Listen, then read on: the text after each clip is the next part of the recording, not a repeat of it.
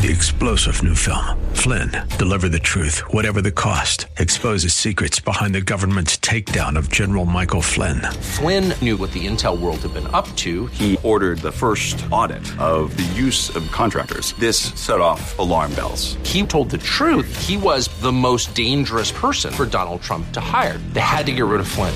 Flynn, deliver the truth, whatever the cost. Available now. Watch it today. Go to salemnow.com. Salemnow.com.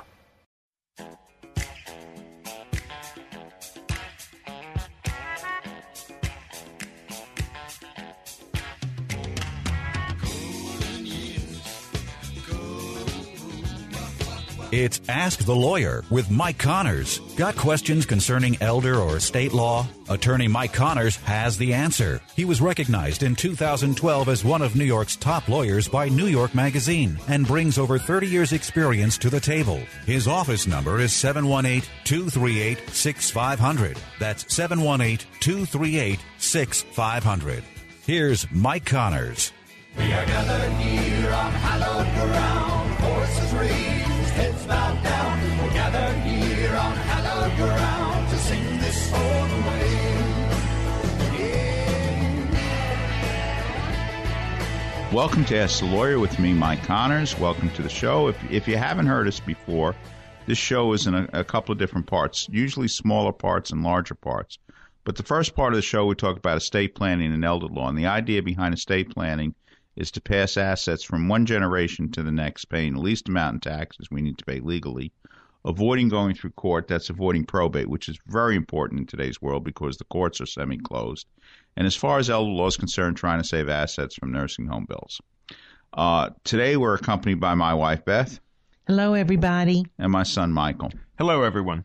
Now, let me just talk about a couple of changes that are coming up in the world of estate planning and elder law.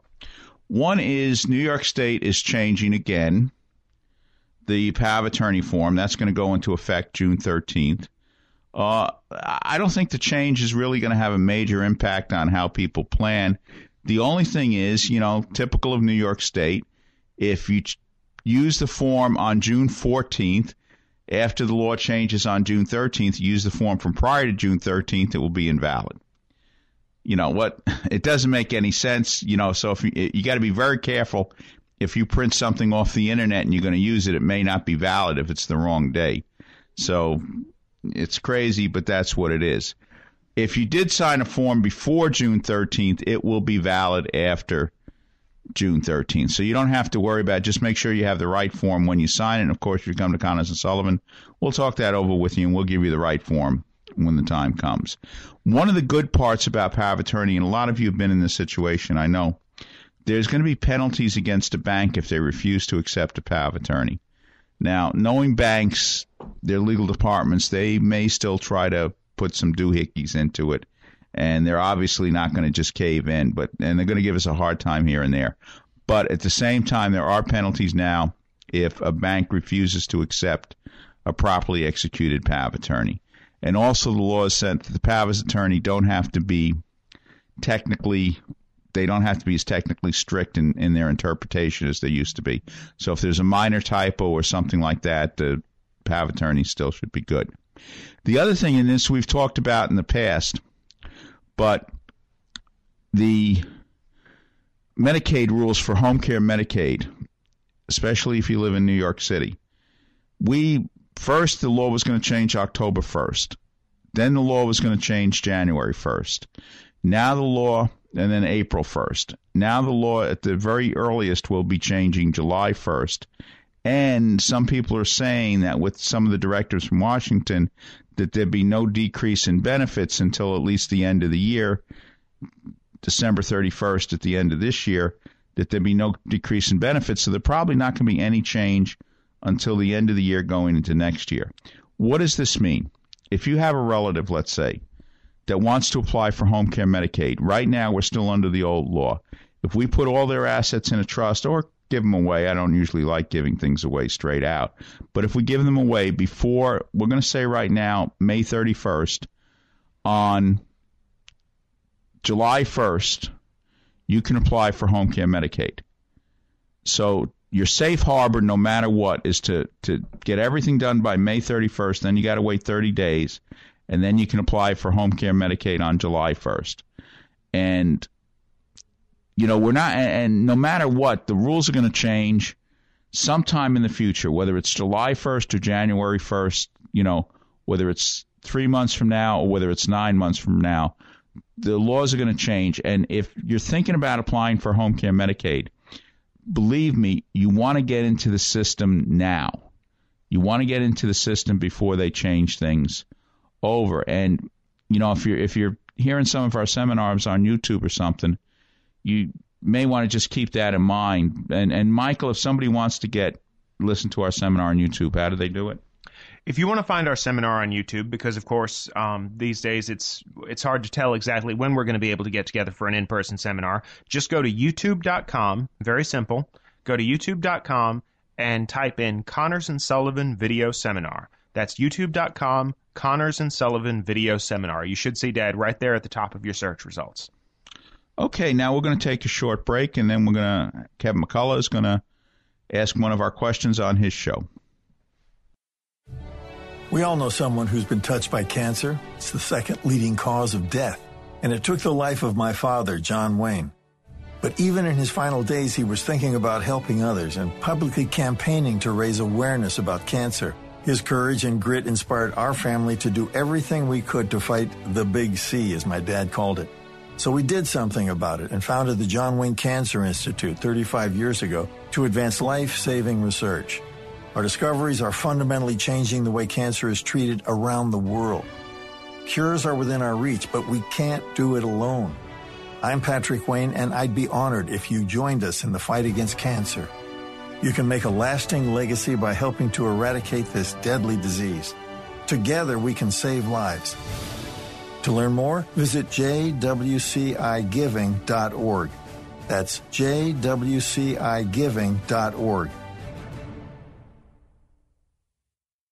Hi, Kevin McCullough. Every week, so honored to be able to present you an actual answer to an actual question posed to Mike Connors of Connors and Sullivan Attorneys at Law. They are the number one premier firm dealing with estate care and elder law in the tri-state area. And Mike, this week's question comes from Mary. She said, I'm my mother's power of attorney. She wants to change her will, but is bedridden and can't go back to her lawyer's office since I am her power of attorney, can I have it changed for her? Mike Connors, what's the leading guidance there? Well, the short answer is no. You cannot change a will with a power of attorney. However, you know, in today's world, we can sign wills. We can she can change her will by Zoom, where if she's bedridden, somebody gets a laptop next to her bed or whatever, and we can talk to her, and then change her will through Zoom right now. So you know, just because she's bedridden doesn't mean we can't conduct business. And of course, that that's uh, you know great for right now for those people in nursing homes because you can't visit people in nursing homes. But if we get a social worker in nursing home to set up a computer connection, then we can conduct business. Well, and my guess is if this is Mary's issue, that there may be a number of other people that are uh, desiring to have something similar. Uh, so my, my, my guess is they just need to call your office and schedule the appointment to be able to make that happen?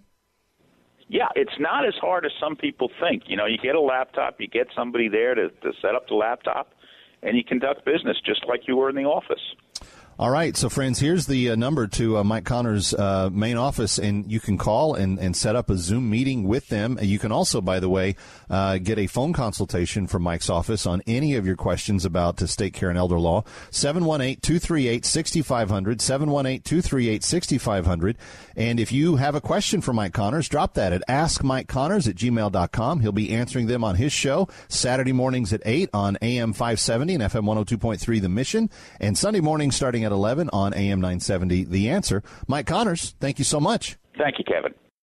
I have children. How can I protect them if something happens? Will my assets be lost if I go into a nursing home? We have property. How will it affect the ones still here? Who will help us take care of Grandma? These questions can be answered by calling 718-238-6500 for a free consultation from Connors and Sullivan Attorneys at Law, providing dedicated, caring, and highly responsive legal services. They're focused on issues that matter to you: protection of your family, preservation of your assets, and respect of your wishes with dignity. That's all I want from a lawyer, making it easier for my children. Call 718-238-6500. Get a free consultation. Connors and Sullivan's clients don't get lost in the cracks. They have dedicated attorneys who know their clients and the issues that matter most to them. Connors and Sullivan's estate planning, elder law, and probate attorneys work closely with every client. Don't leave behind problems for your family. Call 718-238-6500 and get a free consultation today. Connors and Sullivan. Plan now for later.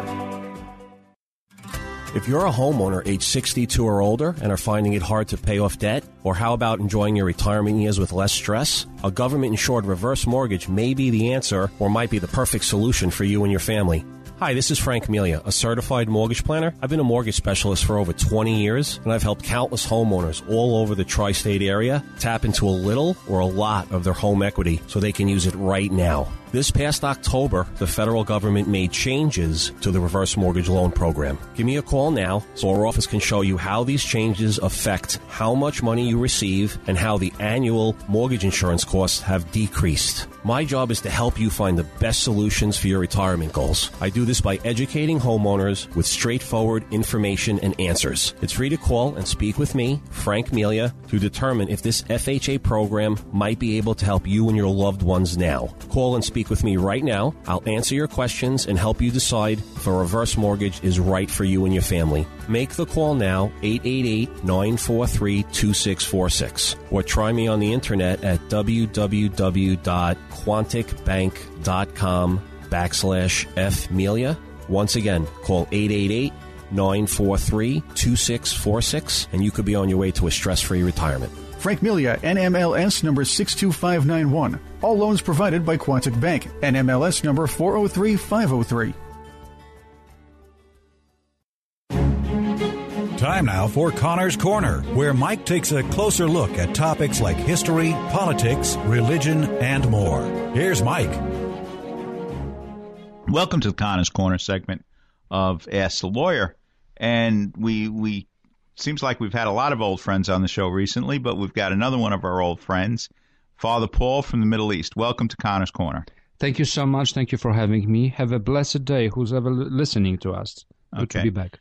And on this one, we're accompanied by my wife, Beth, Hi, everybody. and son Michael's in the background. Hello, everyone. Okay, so family Fa- event today. Father Paul, you're walking with crutches right now. What happened? Ah, so um, life happened. I think uh, um, you know Beirut. It's, it's still a pleasant place to be. It's just from time to time you have explosions, like um, August fourth, and um, as you know, explosion was uh, was a, a huge one, and it was uh, because uh, for six years someone decided to keep um, um, bad things on the boat um, in a Christian area of the port um, in Beirut, and um, the explosion was actually provoked because uh, no one was maintaining uh, the whole equipment that ended up in, in that boat. So um, half of the city was actually wiped out, and uh, we were part of it because uh, the neighborhood, uh, the Christian neighborhood, was actually in the center of, of that explosion. And where clinic was, I said was because uh, was, it doesn't exist, the, only the address. So when that happened, we we uh, nurse, nurses and, and myself, we all ended up on a different side of the street. Um, so it's interesting because the very first moment we thought it's gonna be like a, a car bomb, which is which that's happening from time to time because they, they try to uh, keep the whole nation in such a fearful uh, dimension. And I'm talking here about um, um, military groups and and extremists and and Hezbollah, of course. So uh, we thought the very first second that must be another car bomb, and uh, and after we, the only thing we remember is that you know we woke up. Uh, and um, in in a military hospital, which is not far from um, from the seaport, and um, and I think after a few days, I personally realized what just happened in Beirut when I when I um, when I saw it finally after a couple of days. Uh, the thing is that the explosion um, showed all of us uh, that the government actually did absolutely nothing to to prevent that and to protect um, the city itself. It's not just about the Christian neighborhood, but it's about the city where the government actually uh, didn't protect us um, uh, effectively. And uh, you know, everyone. It's it's interesting because after all, everyone was talking about, oh, we knew, you know, the boat is there and the, the those uh, explosive materials are there. Now everyone knows that something went wrong, but no one was talking about it six years ago, or five years ago, or three years ago to remove it. So um, you know, we've we've lost a lot of people, and uh, um, I've lost my team members, uh, and nurses as well, and, and medical helpers. So it, it was a hard time because at some point uh, this is the place uh, that I know for 20 years, and that was uh, what we built for for, uh, for through all these years. The, the medical clinic, the, uh, the the help for Christians because they didn't have to uh, pay for any service that we provided because we were the one looking for um, a substantial help to to give that help to, to our Christian brothers and sisters in Lebanon. So, you know, when you wake up, you, you don't have like a, a 100% uh, idea what just happened. People are, you know, gradually um, introducing you to certain things, telling you, no, it, it's it's no longer as it was before. And it's you're gonna see a different uh, uh, um, space now, which is actually an empty space and after a couple of days, uh, they were telling you that we've lost people that you know. So it was, it still is kind of a, a moment that uh, mentally I have to recover from, and not just physically. Um, just because my bones were relocated or my head uh, was bleeding, but also I've lost people that I know for for 20 years, and I, I educated them. I gave them the whole bunch of new skills that they could use even after me. Um, when Al began. So what what just happened? It was you know something that we could easily um, we could easily control if if we if we take uh, reasonable decisions before that. So this is what happened, and I think the way the way I walk and the way I have to manage also my pain. It, it's not just a physical pain, but anger. I have to tell you, I, I do uh, I do have that that anger in me because uh, what just happened happened because someone decided and let it let it happen to us in, in Beirut. So I think I'm I'm talking here about a, a huge Christian community in Beirut that was actually paying the price for for negligence, for, for doing absolutely nothing from the from the Lebanese government side. And now the Pope is in Iraq. That also makes me upset for a very simple reason. It's too late for that visit because that would be great to see him when Christians were still there now majority of Iraqi Christians are in a refugee camp in Lebanon or in, in, in Jordan. So going now to Iraq, especially now with COVID and everything, I don't know, maybe some of our listeners they, they may feel uncomfortable what I'm saying, but um, it's just I'm being myself that um, this is the visit that's supposed to be done, uh, you know, four or five years ago, uh, not now. And uh, that would be great to see him. I mean, the Pope Francis in a refugee camp in, in the middle of of refugee Christians so he can have a, a pure understanding what just happened. Uh, I'm not a big fan of, of, of greeting uh, Shia clerics. That's what he did, because actually Christians left because of them. And uh, the strategy was to eliminate Christianity from the Iraqi social strata and, and perspective. Uh, so anyway, so the, the sadness that I that I have, or, or the anger, is because the explosion itself, or my physical pain, is actually a, a, a something that that uh, I have to deal with for, for quite some time. But there is an emotional and spiritual pain that I try to uh, that I try to um, reanalyze uh, with myself. Where are we going with this? Where, where where is the moment we can say enough is enough? Where uh, where Christianity is is is, is now a, a, purely persecution of Christians from many different angles. It doesn't have to be just by killing them, but let's see what's what's going on with Copts in Egypt. Let's see United States of America, uh, a Christian community. You guys, you are persecuted already. The the law at some point is actually against you. You can't even say what you believe in because someone feel you know offended and then you're gonna have a lawsuit. So the way you're persecuted here in the in the in the U.S. It, it's kind of interesting the the perspective of your persecution, but it's no longer a persecution we know from the history. It's not just about physically killing Christians. It's about killing the spirit of Christianity. It's about eliminating Christians from from uh, uh, our local traditions so the explosion in Beirut showed us, and we know now that suddenly, you know, after the explosion, the government and Hezbollah they they said, yes, we knew that there is a boat, that there is a lot of materials that shouldn't be there. Why are you doing this? Why are you saying this uh, to us now? You're supposed to be doing your job years ago. So um, losing people is always a pain. It's like when you lose a family member. So it's you're grieving, but uh, you know it, takes it's gonna take it's gonna take some time. But what I try to uh, convey here as, as a message of hope, since Easter is coming. So my whoever is listening to us, my friend, you always have to remember that if there is a reason behind that, and you don't know that because I don't know, just take your time, and one day. I'm sure one day we will we will see the whole image, the whole picture of of many of our life situations where we couldn't really get uh, any understanding of.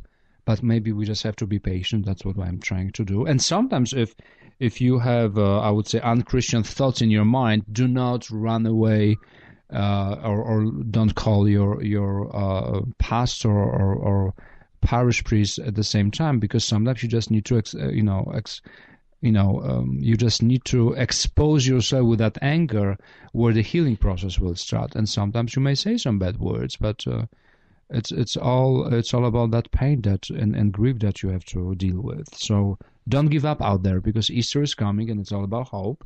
And yes, I'm moving slowly, but uh, I'm moving. So and I'm still alive. So I think that's a it's I, I consider it as a, as a new new passport that I have for life, and, and hopefully I can use whatever left from my life for, for a good reason. But uh, it's it's it's it is it's gonna be a whole process of healing that I'm not sure it's already the process I started, but I, I think about because it's still a lot of anger that I experience. Father, let me ask you something because you got to remember a lot of our listeners they they may have heard you 20 times before, mm. but they have never maybe they've never heard your voice before, and, and mm. every once in a while I get an email for people asking more about you. Now, what what is your mission? What is your background? So, uh, I'm a Capuchin friar, which is a Franciscan movement. If you know Saint Francis from Assisi, he's the one that created uh, that Franciscan movement, showing people that the gospel it's all about it's all about the interaction, uh, the positive interaction, where we can all develop uh, our own um, spiritual skills to to survive the madness around us. So St. Francis from Assisi, I'm a Capuchin friar. I'm also a physician, vascular surgeon, and uh, and it's a great combination because if I cannot help people uh, magically, I'll, I'll, try to help them uh, in, in a spiritual way. Uh, I think being being a Franciscan in general, it, it's good to be a rebel. And as you remember, St. Francis from Assisi was a rebel.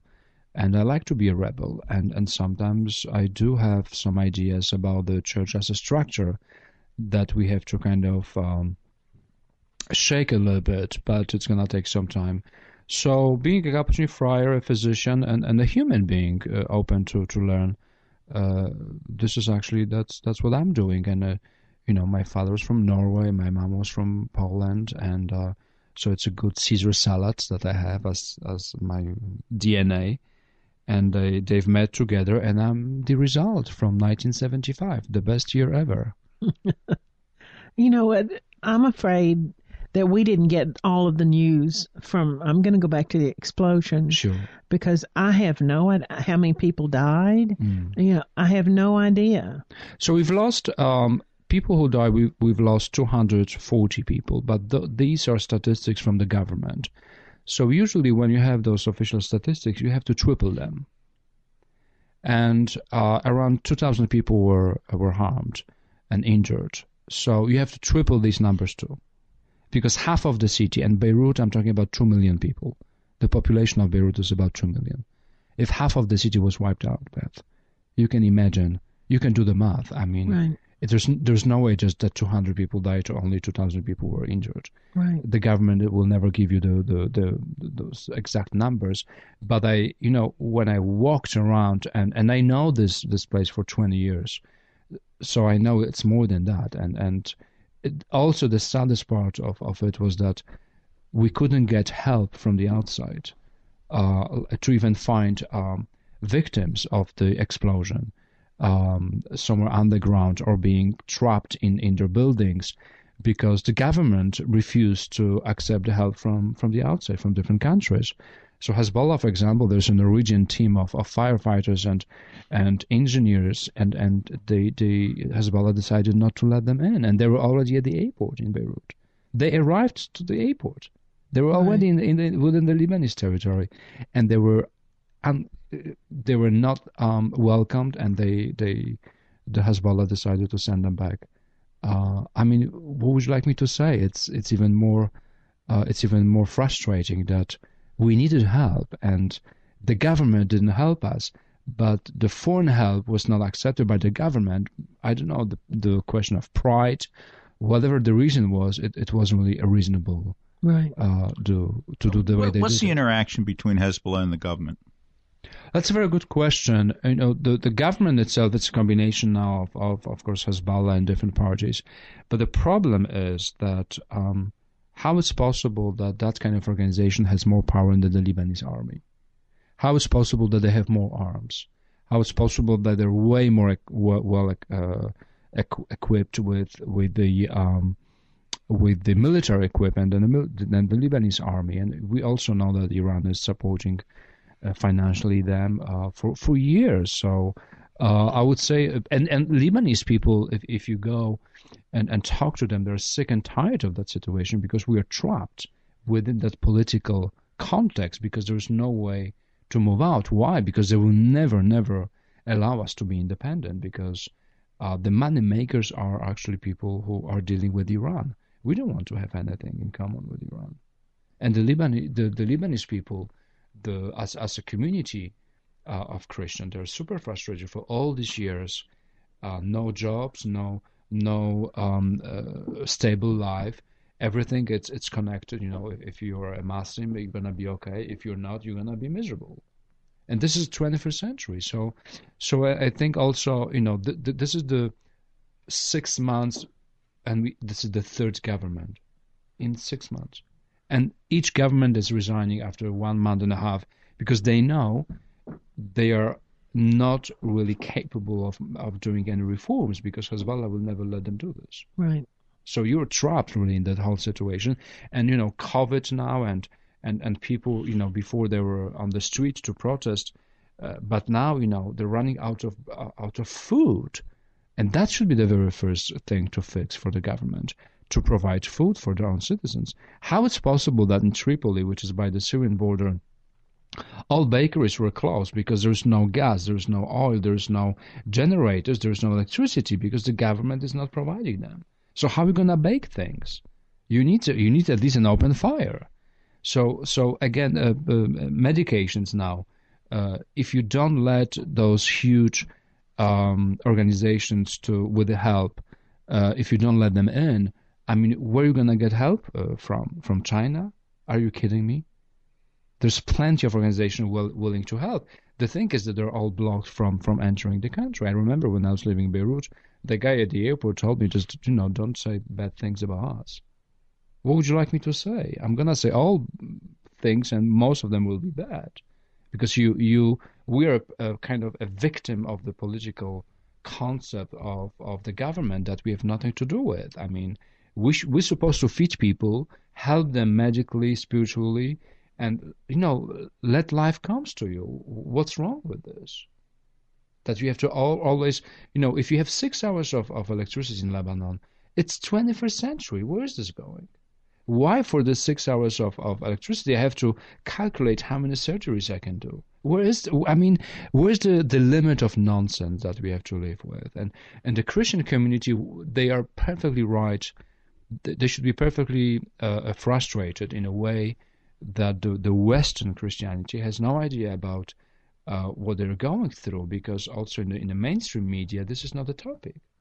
This is not a topic. And and do you remember when when ISIS killed, um, you know, thirty or forty people on the beach in Egypt? They were all they were all dressed in, in orange. No one even mentioned that the, all of them are Christians. Right.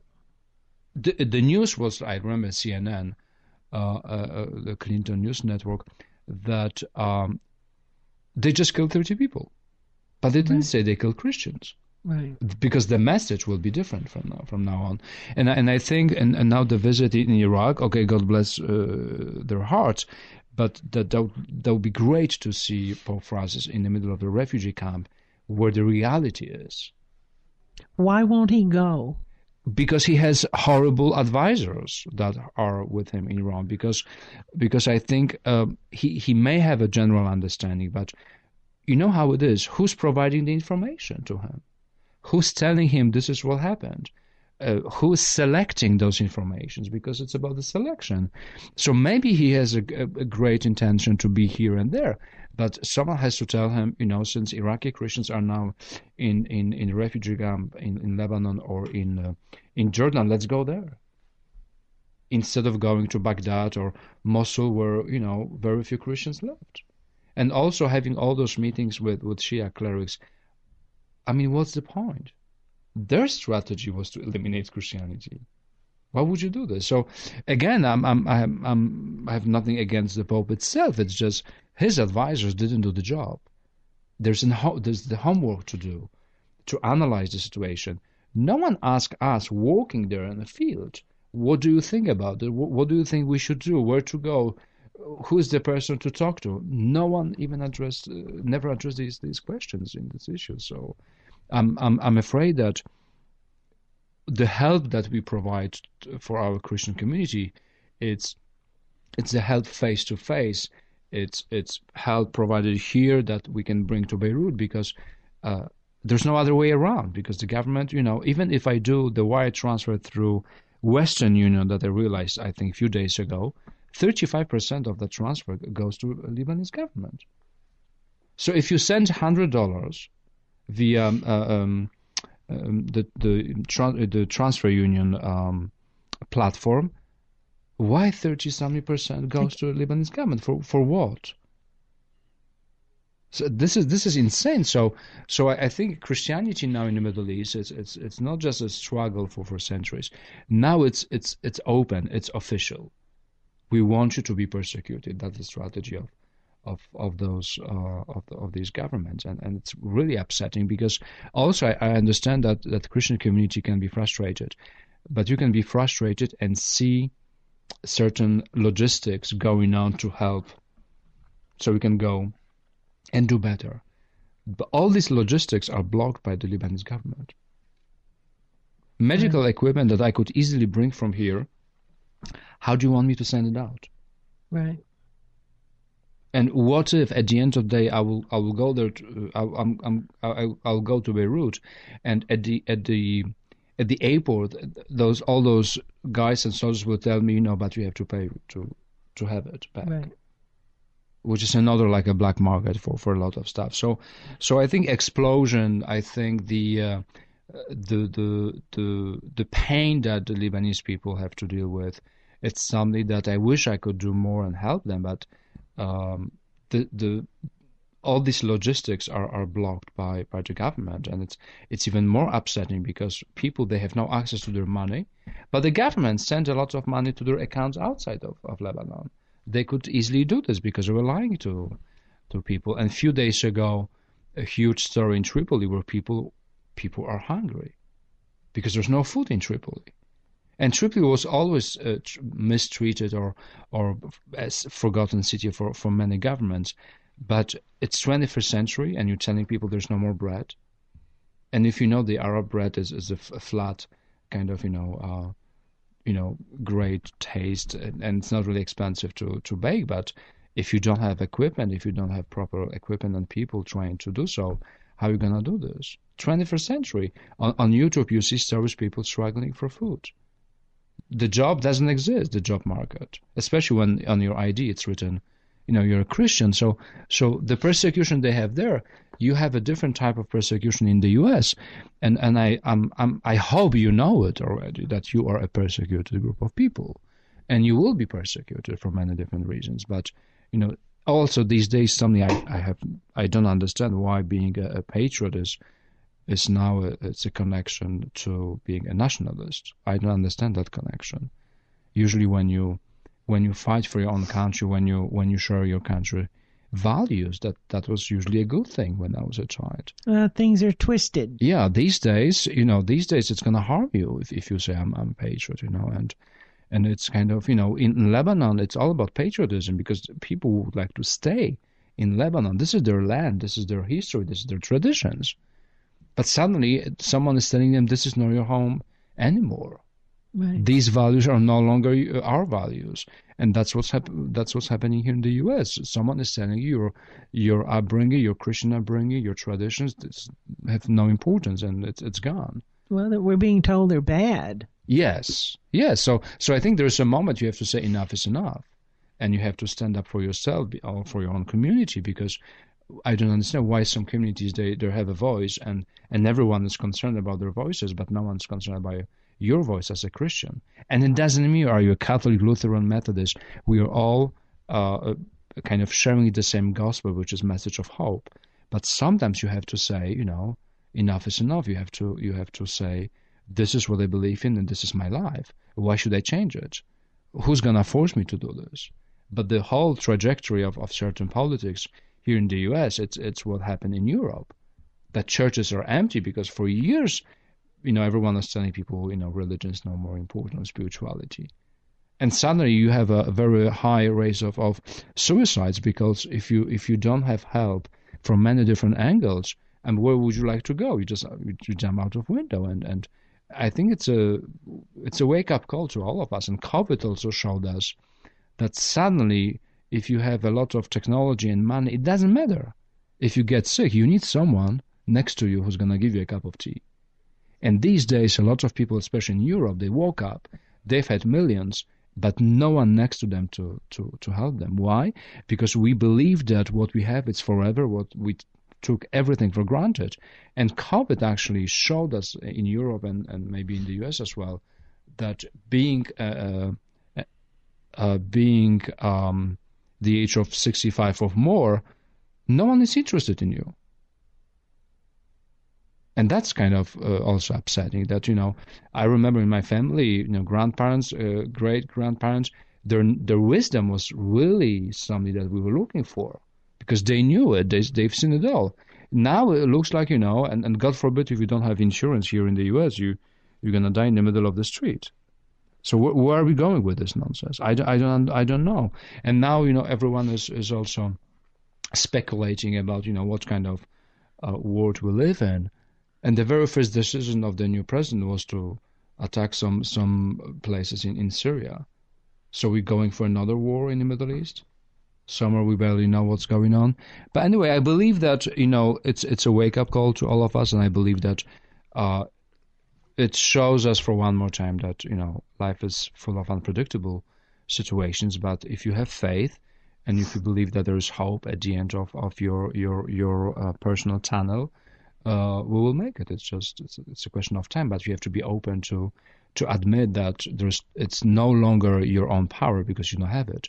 You need a divine intervention and that's what it is. Well, as you know, I was extremely I was angry at you yes. because you did not let me know how hurt you were yeah. physically everything. And um we have a wonderful audience. Mm. and we all want to pray for you and with you. I know you lost you know dear friends and colleagues um I, i'm sorry three nurses were killed? Yes yes. Um and i just everyone in the audience i would like for us to get together just every time just every once in a while pray for father paul and pray for his mission and those who who who were lost. We do love you. We love you I know. and I think that's that's the only reason I'm still alive. It's just the um, the pain is is is about where's the end of all that nonsense? You know, where's the where's the the moment that you're gonna say we should do something about it? I mean, we should go to a different direction and and start start have a discussion with um, within our communities. Where would you like to be from now in ten years? If you're gonna be, if you want to be spiritually and mentally dead, it's your choice, but it doesn't mean that it's my choice at the same time. And and I I understand that I didn't talk much about what, what happened to me because I still I wouldn't say I celebrate anger. No, it's just I try to keep a low level of that anger. I no, I understand. You know, and it's sometimes it just drives me crazy because I wake up in the morning, not just because of the equipment that I have, but the thing is, twenty years of my work just went I know. Just went out. And and no one is asking questions from the Lebanese government. You know like hey Father Paul you were helping us for 20 years. You're not even from Lebanon. Right. you you were helping us so we're going to help you now. And we I didn't I didn't get that message. And I think it's also that when you wake up in a military hospital and people are telling you no it's no longer the way it was before you have no idea what they're talking about. Right. until the moment to go and see it. When you see it your anger just goes ballistic because Right. you, you know you know what happened in one minute. And a lot of lives people i know for so long people we we we've trained we and i always i was always telling them i'm not going to be here forever. One day i'm going to have a heart attack or a stroke. You have to continue as it is. That's why i'm training you. So when when you see that we could easily do something about that explosion before the explosion, I would I would be in a way different position now. And as you remember, for all these years when I was in the United States, I was collecting money for generators, for incubators, for medical equipment because I believed that we we have to keep going. And and knowing that the government did absolutely nothing to protect us from that explosion, it makes you even more angry. And and and I apologize for for keeping certain informations limited, because every time I saw a laptop to write an email, I was getting frustrated, and I was afraid if I'm gonna put everything in that email and it goes out, how people will read it. Because Right. people may think you know oh he's a capuchin friar. He's supposed to be like you know in good faith. No i'm a human being too. We're getting angry sometimes but if you live in a country from one war to another with six hours of electricity, with a government who sending you a fine because the street was not, uh, uh, you know, um, after the explosion, you didn't clean up the street, how can you? Can How? you repeat that again for our audience? Y- yeah. It's it's like classic New York City, but go ahead, tell them that. Yeah, so so the the reason why I was saying we're frustrated because after the explosion, the Lebanese government was sending people to my place in Beirut to give me a fine, which is around two hundred dollars uh, uh, um, now, because the street I didn't clean up the street It's after rubble, the explosion. Yeah, right? It's rubble. yeah, whatever. Yeah, I mean, you you don't do this to to your own people, and it's not like I showed up in Beirut t- three months ago. Twenty years, they know my address, they know who am I, they know what I'm doing, but but they they had the courage to send a guy who knew how the building actually doesn't exist anymore, but he was looking for me after all these weeks to give me a fine because uh, there's a law in Lebanon you have to uh, present a fine in person to a person. So he was looking for me every single time until the moment I left the military hospital, and, and he found me, and, and I, I, I couldn't even believe. And I was like, I told him in Arabic language, look around. Do we have cars? No. Do we have gas? No, because there's nothing you provide us uh, to us to, to to to clean it up. How would you like me? People I know they're no longer here. Who's gonna do this? But they gave me a fine. So if that's the same thing in New York City, I mean, good luck with this. Yeah, well, Bill De Blasio give you a fine if somebody breaks your window and there's glass out front, and he'll give you a fine for uh, littering. So it looks like nonsense is everywhere as Yeah. well in That's New where it York. began. Listen, Yeah. I got some people who complain to me, Father. They want to know where to contribute, and they'd like to know if you're going to start your own not-for-profit for, you know. And, and I think you can announce today that you're going to start working on that, and we're going to try to get it done in the next couple of weeks. Absolutely, Mr. Connors. Yes, so so all my friends who are listening to us, yes, we will start a non-profit uh, organization, and uh, we'll let you know all these details uh, pretty soon. Uh, and I think it's it's a good moment to to think about it. And I know you've been asking how how you can help, so we'll have a, legal structure for all your help which is amazing because it also will give you a chance to to know more about what we're doing there and and to participate.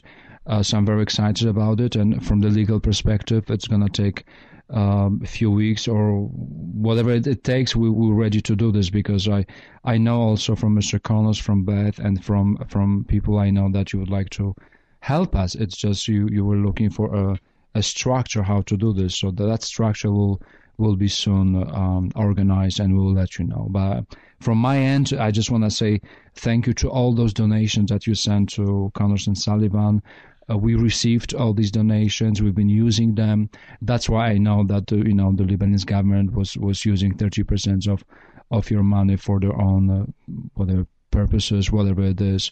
But all this from you know whatever donation was uh, provider, I'm, I'm really grateful for that because you, you cannot even imagine that every single dollar counts uh, in in Lebanon now, and I really really appreciate your help. So don't don't uh, overanalyze. You know, maybe you didn't send enough.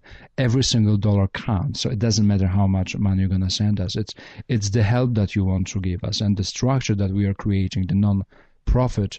Uh, structure will help us to keep up with, with everything in, in the right way, and I'm really really grateful for for all your donations, but also to Mr. Connors and Beth and, and their sons Mike to you know to help me to organize everything because you know how much do I know about law. I barely know my name sometimes when I wake when I wake up in the morning, and as you know, I live in a, in a friar where, where some of my friars are are ready to chat at 4 a.m. uh, but uh, I still love my life, and I still love to be a Capuchin friar and, and a physician and being a human being. So soon the structure will be will be developed and organized. We'll let you know. Well, we're not going to abandon you. Okay? I know, I know that. Thank you so much. I really appreciate that. I feel like a uh, a part of the family, and, and I always telling you about that I'm your adopted son. So it's let's yeah. It's, well, we love you, it's and a we'll. pure pleasure. If we need to build something else over there, we We'll do. We'll okay? do. We'll do. And my my dream is one day to take Mike, uh, your son, one day with me when everything will be kind of okay with the situation because I want to show him how vivid Christian community is, how these people are excited about their faith, how they're excited about the gospel, and for all these centuries, for all these ah bad time they went through, um, they would never change their their faith for any reason. It's just it's it's their identity. It's what they do. Putting us to shame. Yeah, absolutely. Well, I'll be working with you on the nonprofit now. So Yes, yes, and I'm really really grateful for that. Yes. And to all our listeners, I mean, don't forget Mr. Connors and ask him all kind of questions. I've learned much about taxes now. I had no idea about it before. Now I know. But you don't ask me about taxes. You ta- you only ask uh, lawyers, Mr. Connors. So thank you so much again, and Beth. Right, because that's the point. We want to keep money out of the hands of the government, no matter what government. Yes, yes, We got to work on Lebanon. I don't know too much about it, but we got to keep because money out of Lebanese absolutely. If you would like to help us, and and you have something in your basement, a collection of of bills, you can send them to us through the non-profit organization, and we will make a a, a, good usage of it. You don't have to provide this to to any government because you know where it's going to end up in, in a bad place. Father Paul, thank you for joining us. Thank you so much. Have a blessed day and happy Easter. If I don't hear from you guys, uh, to all our listeners and and uh, people that uh, uh, admire Mr. Connor's work, happy Easter to all of you and to all of us. I think I just found myself believing that I didn't need God. I just had everything under control, and church was actually a, a burden to me. I might have gone to church, you know, at Christmas time, gradually quit going. No, I didn't take my faith seriously, uh, which which probably means I, I never really got it to begin with. You can have a beautiful car, a big fancy home, but if you don't have Christ in your life, there's an emptiness that's there. We are enslaved to power or to greed or to wealth or to lust, especially as a man. But there's a true freedom to not be enslaved, but to attach ourselves to God and to be free. Thank God I'm home. Now that I'm back in the Catholic Church, I'm a new person. I love it. There's peace in our home that we didn't have before. You're coming home to a Catholic family where people today just embrace you. If you've been away from the Catholic Church for whatever reason, we invite you to take another look. Visit CatholicsComeHome.org today. Do you have somewhere to sleep? Did you eat today? Are you making ends meet? For thousands of New Yorkers, the answer is no. For children and youth, adults, seniors, people struggling with addiction or mental illness, and for the isolated, Catholic Charities of Brooklyn and Queens is there. With 160 programs and more than 4,500 units of affordable housing, Catholic Charities is one of the largest multi-service charitable organizations in the nation. We help change lives and build communities. If you or someone you know needs assistance, call 718-722-6001 or visit CCB bbq.org. Welcome back to Ask the Lawyer with me, Mike Connors.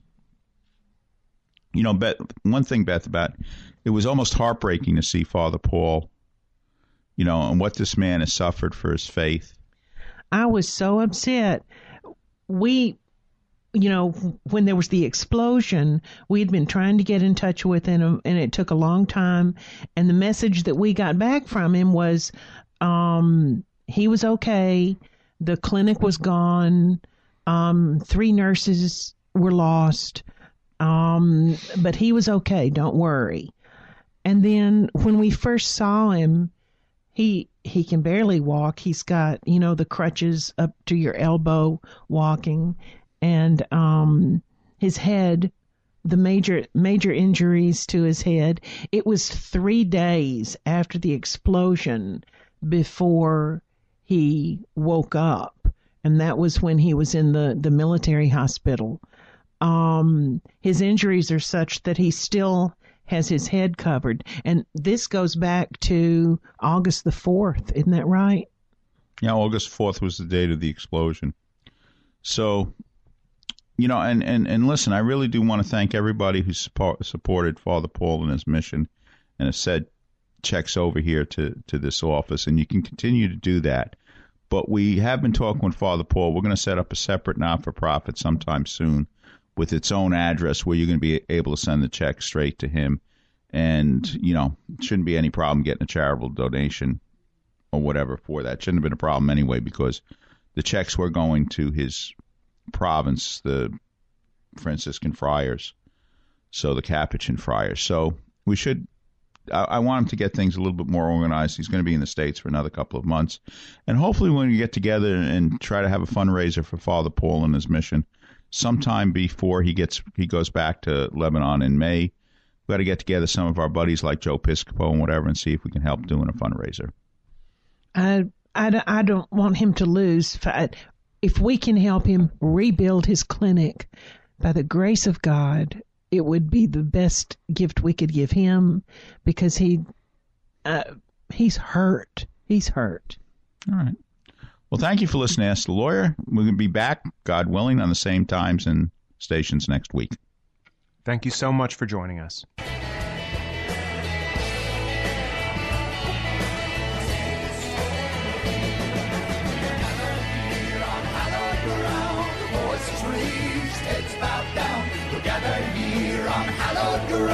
To sing this soul away.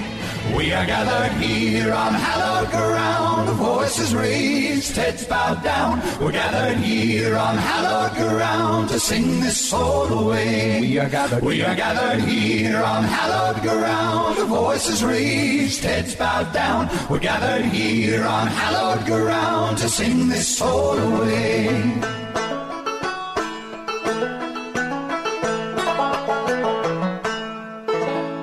Hi, Kevin McCullough. Are you or your parents' assets protected from nursing home bills? Did you know these bills can exceed $15,000 a month? People work their entire lives to live comfortably in retirement, but when people become ill and need to go to a nursing home or receive home care, the bills can drain their assets, leaving many people bankrupt. The good news is that you can prevent that from happening if you plan in advance. Connors and Sullivan's lawyers can customize a plan that specifically protects your interests, including your home. Schedule a free comprehensive telephone consultation with Mike Connors to discuss your issues and concerns from the security of your home. Call today 718-238-6500. 718-238-6500. Don't let nursing home bills take your life's savings and leave you and your loved ones bankrupt. Don't wait another minute. Mike Connors can take you through the process by telephone and start a plan designed for you today. That's 718 238 6500. 718 238 6500. The preceding pre recorded program paid for by Connors and Sullivan Attorneys at Law, PLLC.